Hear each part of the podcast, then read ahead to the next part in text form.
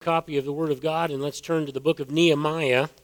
First and Second Chronicles, Ezra, Nehemiah, Esther, Job. If that helps you pop, uh, find the, where it's populated in the Bible, uh, where it's at. Nehemiah chapter two. We just basically have gotten started in the book of Nehemiah. Last week we talked about the fact that it was about prayer as well, and we're going to be talking about prayer again today because uh, because we need to because that's what's there in the text, and I hope we learn some things about it. You know, there are people in the Bible who were absolutely, or at least it looks to us anyway, as we look at people, absolutely wonderful when it comes to praying. It seems like when they pray, mountains move. When they pray, things happen and things get done. And we often have been envious of that and wish that we could pray like that. We want to be great in the spiritual discipline of prayer just like they were, uh, just like them when we look at people who had their prayers answered and we search to find the formula of success, apparently, uh, and we study them uh, because we want to be able to pray like that. So we think we need to find that. We need to know exactly how you pray and what you do to pray. As a matter of fact, Jesus said in the New Testament, uh, and when the disciples asked him, How do you pray? he said, Here's how you pray. And then he started off with what we call the Lord's Prayer Father who is in heaven, holy be your name. So prayer is something that you can learn because there's a right way to do it and a wrong way to do it. Uh, but I want you to know that there is no secret formula to prayer. Uh, it's not like if you just say the right things, God has to do it. Uh, you think, well, doesn't he? And I mean, if I did it the right way, if I followed what so and so wrote in his book about how you pray, then God would just have to do that, right? Well, that's not necessarily true, friends. There is no secret formula to prayer. Some prayers have been very short and very powerful. Some prayers are longer and not as powerful. If I had to boil it all down in terms of what we need when we pray and have a prayer life, which I hope you do, I hope if you're married that you and your spouse pray together often. I hope that you pray by yourself often. I hope you believe that God is listening to you and wants you to pray. But if you boil it all down, what do we need in prayer? It would consist of basically just two things the first is that God's ears, the Bible says, are inclined to the righteous person. God is listening to those who are righteous on the earth. Righteous the way He defines righteousness, not a righteousness that we make up on this earth. Uh, secondly, it is that the righteous pray for the accomplishing of the will of God. So I want to be a righteous person when I'm praying, and I need to know that when a righteous person prays, it is their goal to pray that the will of God will be done. Now, those are two very simple, thing, simple things. You can mark that down and keep those, and it'll change your prayer life. I can, I can guarantee that. So, my answer about prayer is live righteously and seek to do the will of the Lord God in everything that you pray for. Those add up to being a humbling of ourselves before God because He's in charge, we aren't with a heart that is righteous, asking for the accomplishment of God's will in my life, in your life, in the lives of others around us, and in situations like in our country, as Brad was praying for that a little this morning. Uh, this applies whether one is asking, praising, or giving thanks to God. Now, here is how that all came together in Nehemiah's life one day as he was trying to do this. He is, he's the cupbearer of the king. We talked a little bit last week about what that meant. It was a very high position. You're close to the king all the time. He's listening to you. He becomes your friend. You become his. He's, he's really close to Artaxerxes, the great king. He is in a position where you don't just float in and out if you want to. You don't tag team and say, I don't, you know, feel that great today. Why don't you take it? Because the king only has so many people he can trust and the cupbearer tastes the wine before he drinks it to make sure it doesn't have poison in it so the king doesn't die. He even chose the wine the king would, would drink. Sometimes he had private conversations with the king, and the king would sometimes even ask what he thought about a situation. A very, very high position to be a cupbearer. And that's where we find Nehemiah, but Nehemiah's heart is not in the, in the room where the throne is, where all the business of the kingdom takes place. Right now, his heart is about eight to nine hundred miles away in a place called Jerusalem. He is worried about the temple. He's worried about the fact that it doesn't have a wall, a fortress, a citadel around it, And he's worried about the fact that Jerusalem itself does not have a wall around it that amounts to anything. Somebody burned the gates of the citadel, they burned the gates of the wall, they tore the stones down. It is a mess. It's really not even safe to live there. And he's thinking through that, and he wants to go, and he wants to build that wall. How do I get away from one of the greatest kings on earth to be able to go to build a worship center for my God and even ask if it's okay if I build a wall around that city, which might mean to the king that you're trying to protect yourself from even my power? And so this is a tough deal. Well, this is what's going to happen. Let's read it in uh, Nehemiah 2 1 to 8. And it came about in the month Nisan, in the twentieth year of King Artaxerxes, that wine was before him. And I took up the wine and I gave it to the king. Now I had not been sad in his presence. Now, I mentioned my Sunday school class. There's a phrase hanging out in the middle between chapter 1 and chapter 2, and it fits with both chapters. It, it is a good summary of chapter 1, and then it says, Now I was the cupbearer to the king. So now you know why he's the one doing that. Verse 2. So the king said to me, Why is your face sad, though you are not sick? This is nothing but sadness of the heart. So apparently, the king is also a psychologist, and he's looking at the way that Nehemiah is acting. And they're in the courtroom that day. Uh, the court of the throne is what I'm saying. And he wants to know, Why are you uh, acting like you are? He said, I've seen this before. This is sadness of heart. We would look at it and say, This guy's depressed. And he wants to know why that is because he said, uh, You're not sick. He said, Why is your face sad? Verse 2 Though you're not sick, this is sadness of heart. Then Nehemiah was very much afraid. Even so, you need to understand that it's a powerful position, but a lot rides on the cupbearer. If the cupbearer shows up and he's not happy at work, if he's not joyful at work, if he's moping around, the king is going to think one of two things. Either you know something about what's going to happen to me in my throne, or you're going to do something against my throne. It was against the law for them to not be happy in the presence of the king. Uh, imagine going to your work and it was the law. You had to be happy all the time you were there. He wasn't happy because this is really getting to him. I said to the king, Let the king live forever. So, what that means is if he's willing to say, King, live forever, that there's no conspiracy. We're not doing anything here we shouldn't do. I just have sadness of heart for another reason. Let the king live forever. Why should my face not be sad when the city, meaning Jerusalem, uh, the place of my father's tombs lies desolate, and its gates have been consumed by fire. Then the king said to me, What would you request? So I prayed to the God of heaven. So the king is asking him, well, What do you want me to do? And he has a silent prayer. And he prays to the God of heaven because he knows what's about to take place is not something that normally can take place in Artaxerxes' court. I said to the king, If it please the king, and if your servant has found favor before you, send me to Judah, to the city of my father's tombs, that I may rebuild it. Then the king said to me, the queen sitting beside him, How long will your journey be, and when will you return? So it pleased the king to send me, and I gave him a definite time. You know what that means? Whatever he said in that little prayer between the time the king said, What I, what I need to do for you, and when he said what he wants, he was praying to God that the king would respond in a positive way and let him do what he wants to do. And so he said in verse 7 If it please the king, let letters be given to me for the governors of the provinces beyond the river, uh, meaning the Euphrates, that they may allow me to pass through until I come to Judah. And a letter to Asaph, the keeper of the king's forest, that he may give me timber to make beams for the gates of the fortress. What a word to use in front of a king who's in charge of everything. Uh, I would think I'd pick a different word, but he, he's telling him the truth. He's going right at it. There's going to be a fortress around the temple, and uh, that fortress is meant to keep people out. For the fortress, which is by the temple, for the wall of the city, so now we're talking about two walls, for the house to which I will go, which is the temple, and the king granted them to me. You might ask, well, why would he do that? And the answer is because the good hand of my God was on me.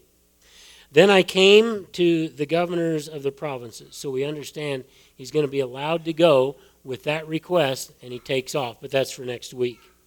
When we look at verses 1 through 3, what I want us to see there is that the believer, so this, uh, this applies to us, those of us who know Jesus as our Savior, uh, the believer is emotionally affected by the things of God not being in place. In other words, we are in tune with what God is doing. We know what His Word says. We want His Word to take place. And we're concerned when something about the Word of God is not taking place, either in our own life, the life of the church, or the life of uh, Christianity in America, whatever it is. In chapter 1, Nehemiah humbles himself and prayed to God for the forgiveness of Israel's sins and for the return of God's people to their land. So, two things. He prayed corporately for the forgiveness of their sins, and then he also prayed uh, that God would be able to let him return to the land and build the wall. Well, why the great push to go back to Jerusalem in the first place? I mean, beyond the issue that, uh, yeah, my uh, family's tombs are there, uh, what about what about why I really want to go back? They're they're dead people. Well, what about if that was where your home was? Probably it's been destroyed. Well, it is because Jerusalem is the one place on earth that God chose for his people to dwell with him and to worship him. Now, I don't have those verses uh, here this morning. It was in last week's. The Bible's very clear. One place in all the world God chose for the people of Israel to meet together and worship him. And that's what God said. I want the temple in, in a place that's going to be called Jerusalem. All right? It used to be called Salem, but that's where he wants it. That's where Abraham was going to sacrifice his son, but God stopped him. God loves that real estate. God wants people to worship him from there in the Old Testament. And these spiritual leaders that we run across in these books, there are people who want what God's wanting. There are people who want to lead others to do what God wants them to do. People like Ezra and Nehemiah and Zerubbabel and Haggai and Zechariah and a host of godly people. So that's why they want to go there because that's where we worship God. And it's not done yet, we want it to be done. So let me throw out a principle here. You and I should have the commitment that if something is important to Jesus Christ, it is important to us. All that is important to God should be a top tier importance for us as well.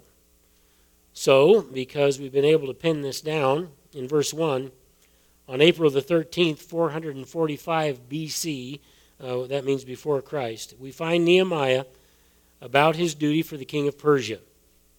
He's the cupbearer. Probably there were more than one, but uh, he was the main cupbearer. Others would have to come take his place once in a while, but there wasn't many. Mind you, he has been praying for the opportunity to go back to the land and uh, lead the rebuilding efforts in Jerusalem. If you go from where he started in verse, uh, I'm sorry, in chapter 1, where we are today, he has been praying for this now for four months. He's been praying that he could go back and rebuild for four months now, every day. In all that time, he never allowed himself to act depressed in the presence of the king. He wants this more than anything else. But he always was chipper and the way it was supposed to be when he was in the presence of the king. The issue is that it was forbidden for a servant of the king to show unhappiness in the presence of the king or to be negative in some way. If that ever happened, the king might take it as a clue that he's in danger of some uprising against him. The penalty for the negative person in the presence could, of the king could actually even be death. So it's a serious thing. So, what Nehemiah must have done is to put on a happy face for the last four months when he served the king. But now in verse 2, we learn that Nehemiah can't hold back his emotions anymore. They're showing the sadness, or we might say the depression, that's in, in uh, his heart in the king's presence. Friends, this is a dangerous development because of what the king might do. It just shows us how much this issue meant to Nehemiah about Jerusalem, the place of worship for Yahweh's people because it's in disarray. This matters to him. The king recognizes depression when he sees it, and he calls it literally in the text a sadness of heart. I like that. Uh, when I think about people that have been in depression, I think there's somebody that's sad in their heart. And he, he just nailed that for him. That's right. That's exactly what it is. The king knows Nehemiah isn't physically sick, so he's wanting to know what's wrong with you. Obviously, the king is uh, revealing a caring attitude toward Nehemiah. They are friends. And he may be wondering what's going on here.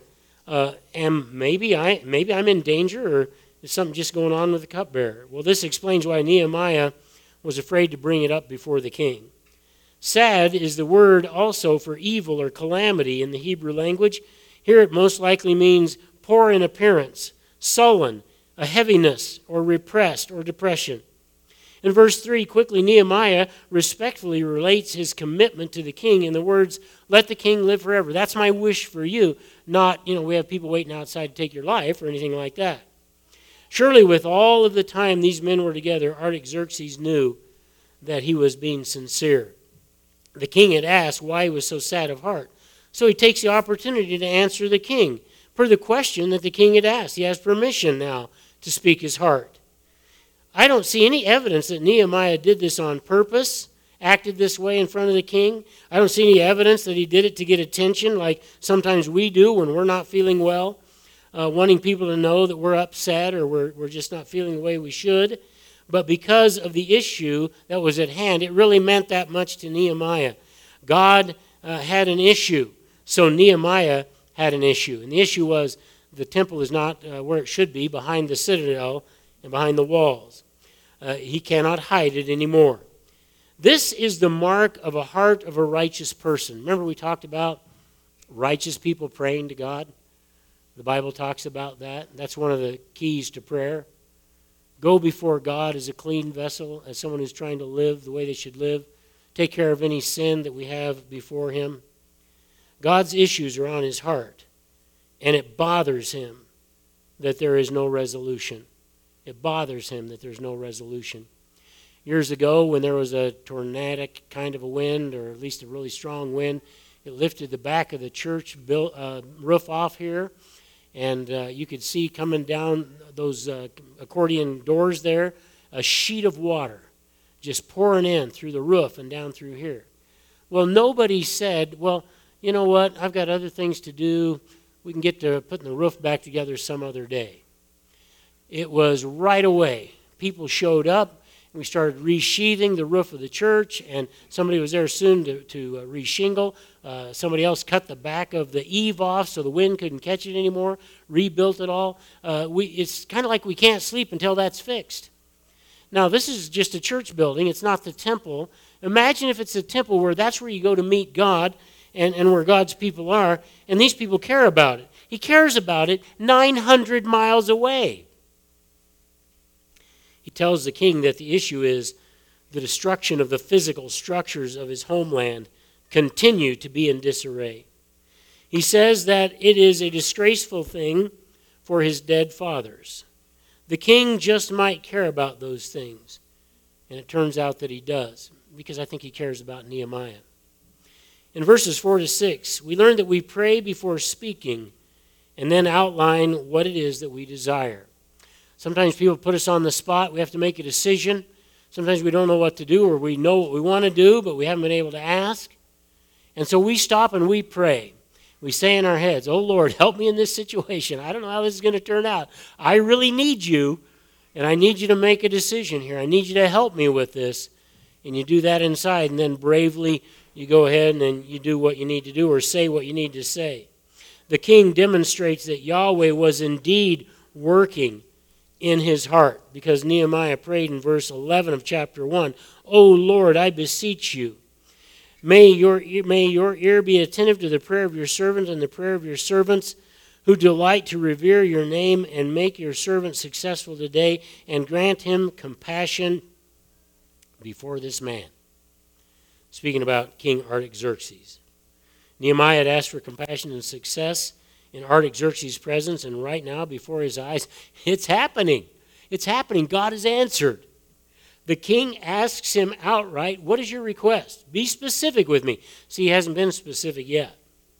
In regard to your depression over this desolation of your father's tombs, the first thing that he does before he answers is to blurt out this prayer to God in his heart. We assume he does this in the silence of his heart. Well, what would you be praying here in this moment between the king asking and uh, what, what you want done. I think one of the things that can guide us in that is Ephesians 3, verse 20.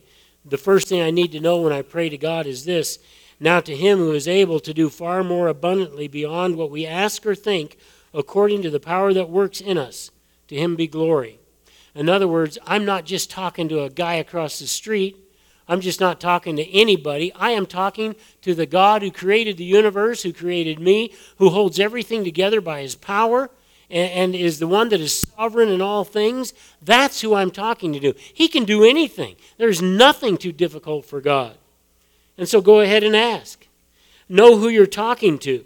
Know what God desires. What does God want? Well, Daniel had prophesied Artaxerxes' permission being given for the purpose to go back and build the walls 95 years earlier in Daniel 9:25. Although he doesn't use the name Artaxerxes, says you will be released to go back to build the city. So Nehemiah knows this is the will of God. And God has called me to do it, and that's what I'm praying for. Well, do you ever ask God for things that are not his will? Yeah, I think I think we do all the time when it's something we we want. And James says you sometimes ask for things just to spend them on your own lusts. Really has nothing to do with me or or the ministry or something like that. But sometimes we have asked. Have you ever been living in sin and asked God to bless you in what you're doing and asking for? Yeah, I think we've done that too. We rush into God's presence. We want something right away. We don't stop and think about what we did to him yesterday when we denied him in front of our friends or when we were in sin and we did something we shouldn't have done. Now we're, we're at his throne kneeling and saying, Oh Lord, give me this.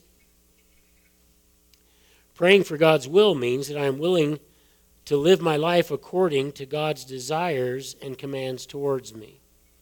That's a part of righteousness. Far too many people are making up things and saying God is okay with them. What I'm talking about is people are committing sin today and they say God's okay with it.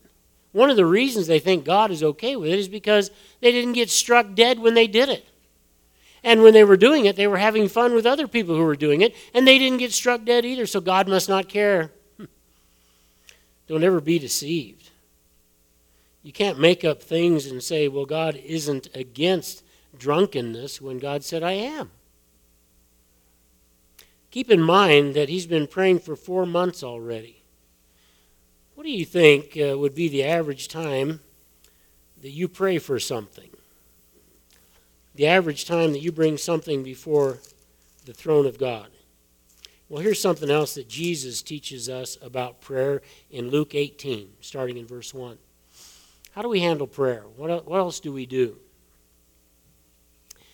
Now, he was telling them a parable to show that at all times they ought to pray and not lose heart. Okay, we stop right there. That's God's desire for us in prayer. He says, I'm going to tell you what the truth is, and the truth is, I want to show you that you should always pray and not lose heart. You pray at all times and not lose heart. Don't give up. Don't, don't quit. Now he's going to give us a story to illustrate his point. And he said it this way In a certain city, there was a judge who did not fear God and he did not respect man. Apparently, he must just respect himself. There was a widow in his city, and she kept coming to him saying, Give me legal protection from my opponent. Now, a widow is somebody in that society that didn't have almost anybody to care about her, to take up her, to take up her story, to take up her defense. And so this widow's in a bad way. All she has is the judge. And uh, this widow came, give me legal protection. Verse 4 For a while he was unwilling. But afterward he said to himself, Even though I do not fear God or respect man, yet because this widow bothers me, she comes here every day. I always hear about this, and he's getting tired of it. I will give her legal protection. Otherwise, by continually coming, she will wear me out. He's had it. And the Lord said, Hear what the unrighteous judge said. Now, will not God, who is different than the unrighteous judge, will not God bring about justice for his elect, the believers, who cry out to him day and night, which means all the time? That's a merism in figure of speech. Uh, early in the morning, late at night, all day long. And he will not delay long over them. So God says, Don't give up. Keep praying. You don't know what's going to happen when. God does. Keep praying. Good stuff for us to know. In verse 5, back in our text in Nehemiah, he kept in mind that he's been praying for four months already. And he appeals humbly to his earthly authority, and he asks to be sent to Judah to rebuild the wall around the temple and the wall around the city. and to build the gates so people can't get in when they're locked.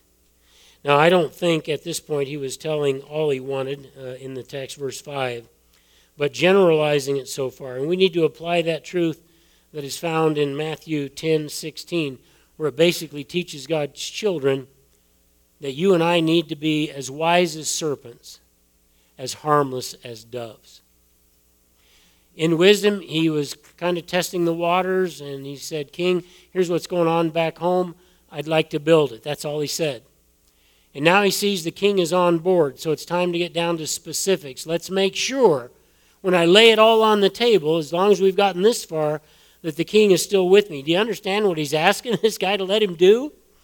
All right, it's like if you owned the neighbor's house or owned the house next door and you rented it out and somebody came and said, Hey, I'd like to build a, a cement wall around your property and around my house inside and put up steel gates. What? You trying to keep me out? What are you doing? What's going on there?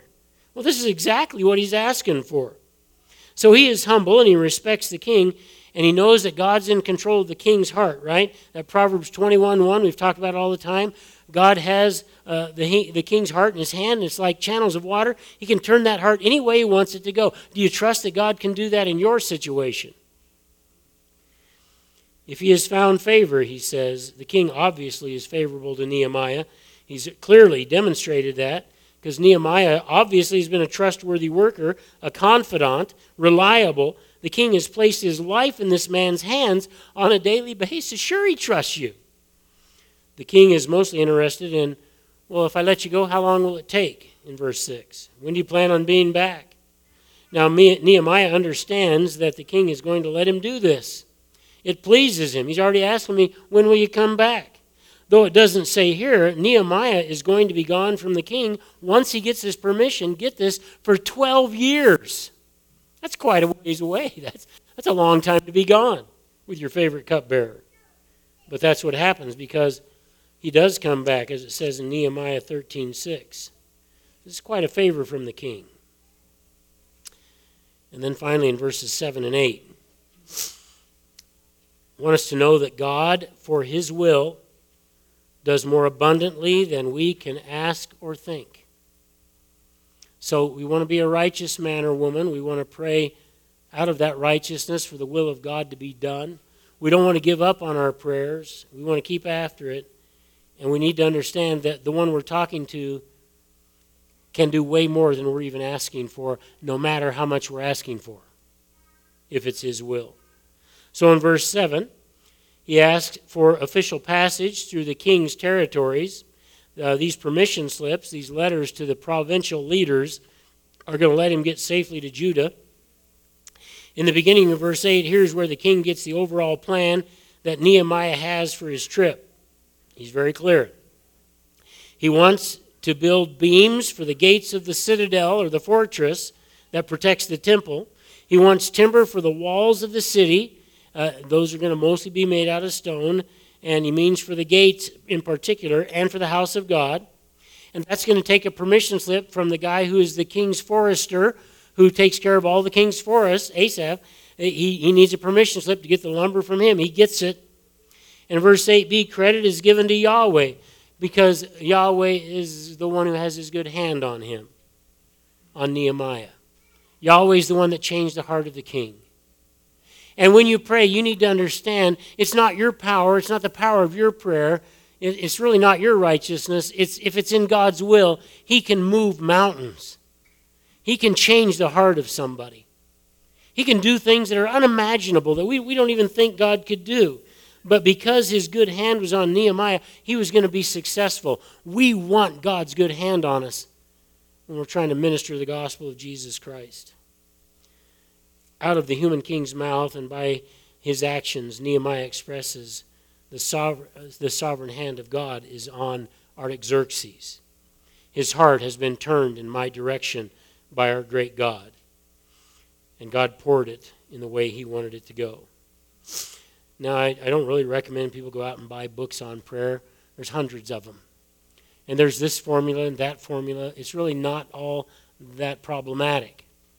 But we can learn something by looking at a man who got his prayer answered. What, what did he do in that? And then you could use it kind of as a little checklist. It's going to be a lot about righteousness and praying for the will of God, the two things we mentioned. But these are in your bulletin, and you can uh, fill them out. Here are some of the elements that led up to God's good hand being with him, anyway.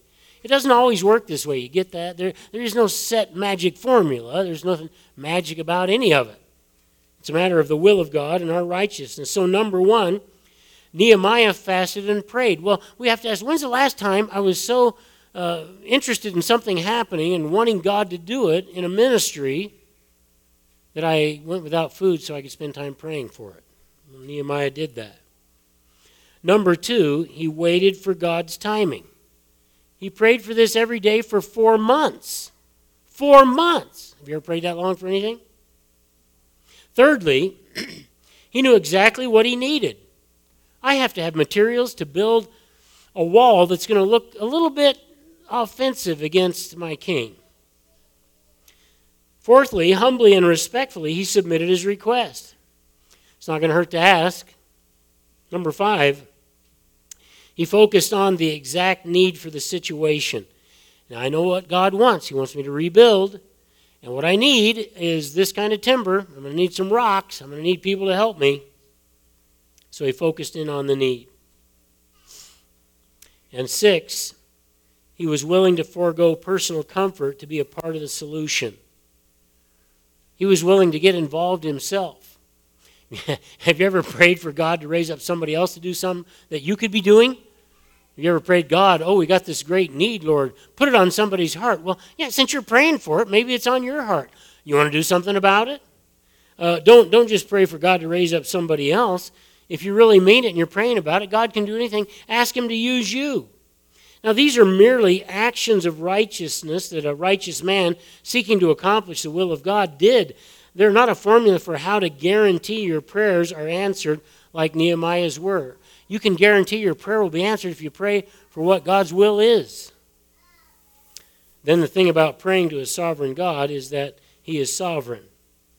He does not have to answer anything we ask him to do. He's God. Sometimes he does the opposite of what we think he should do. That's always surprising. And the righteous person lets God do it, which does not somehow negate James 5:16 where it says the prayers of a righteous man, we could say woman, a righteous person are very effectual because it's true. There's a guy by the name of Alan Fadling, and he asked us to consider this parable, and I want to share it with you, and then we'll be done. There was once a king who had two servants. One of the servants, for fear of not pleasing his master, rose early each day to hurry along to do all the things that he believed the king wanted done. He didn't want to bother the king with questions about what the work was supposed to be. Instead, he hurried away from project to project from early in the morning until late at night, hoping to do the business of the king. The other servant was also eager to please his master and would rise early as well, but he took a few moments to go to the king and ask him about his wishes for the day and find out just what it was that the king himself desired to be done. Only after such a consultation did this servant step into the work of his day, work comprised of tasks and projects the king himself had expressed a desire for. The busy servant may have gotten a lot done, that means the first servant, by the time the inquiring servant even started his work, but which of them was doing the will of the master and pleasing him? You know the answer to that. So do I. I want to leave you these things, uh, some applications from our text today. Number one, let's ask ourselves this question How much do we care about the will of God being accomplished? I mean, really, how much do you care that God gets done what he wants done? And how much do we want to be a part of what's being accomplished? You see, that's how we gain rewards with our Father in heaven, who told us that we should be gaining rewards in his name. Secondly, we need, to, we need God's help to build too. Paul said he laid a foundation of Jesus Christ, and like a wise master builder, he's been building on it. You and I are supposed to be building on it too. Some men's work isn't very good. Others men's work is very, very quality work. It's good work. When God tests it, it remains. And Paul is basically saying, build on that building with good things that will remain. We are building a spiritual city, and there are ruins everywhere from people who did not take the time to build the way they should have. And the verses for that are 1 Corinthians 3 9 to 15. They're in your applications there. You can look those up later. It goes along with what I just said. In ver, uh, I'm sorry, number 3, God is always available to listen to you. God's hours of operation, get this, are always open. And this may make you happy too. You don't have to wear a mask when you pray. Fourth, nothing is too difficult or impossible for God. Nothing. Nothing. If it is His will, He will do it. And all He's asking us to do is let's get on board with Him in our prayers and accomplish what He wants us to accomplish. Let's pray for us. Father, we're people that care about you, or we wouldn't even be here. We're people who care about you because we're involved in all kinds of ministries that you've allowed us to have through our church and, and outside of our church. We are people who care about your will being done. We're taking a closer look at the end of times in the Bible because we think we're getting awfully close to it. We may not have much time. Help us to be about your work in a very proactive way in a way that you become our number one priority because we never know the day or the hour that you will call us to be with you. I pray that we would also bring our requests before you, requests that touch your will and your heart, and help us to want what you want, not only for others, but for our, first, our own lives first. We want to be your people who serve you that you use to reach other people with the good news that you have given us to preach. That Jesus saves, He forgives out of His love, and He transforms lives. We thank you for that. In Jesus' name we pray. Amen.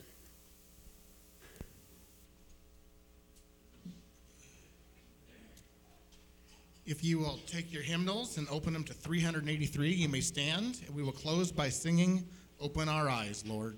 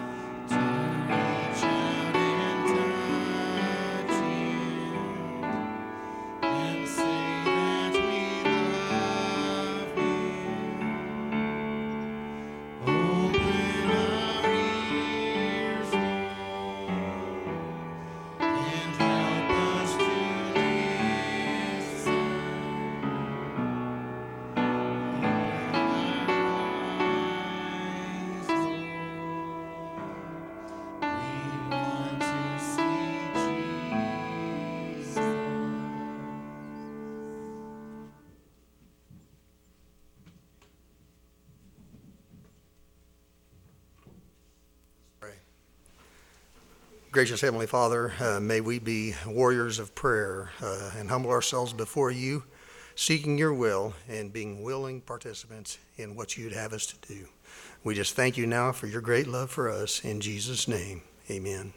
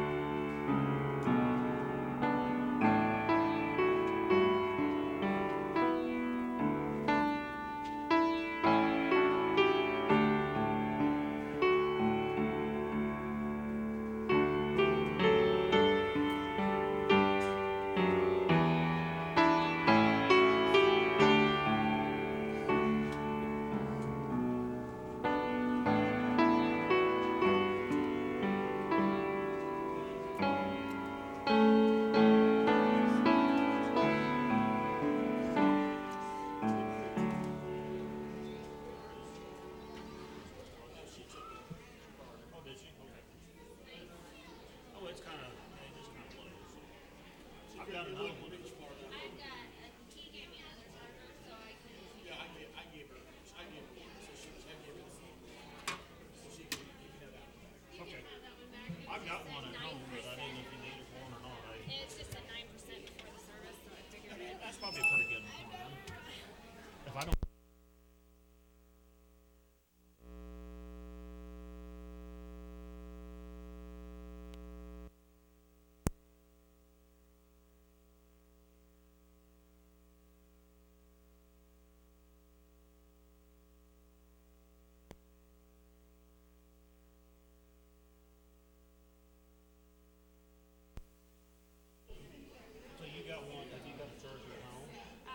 Gave me one.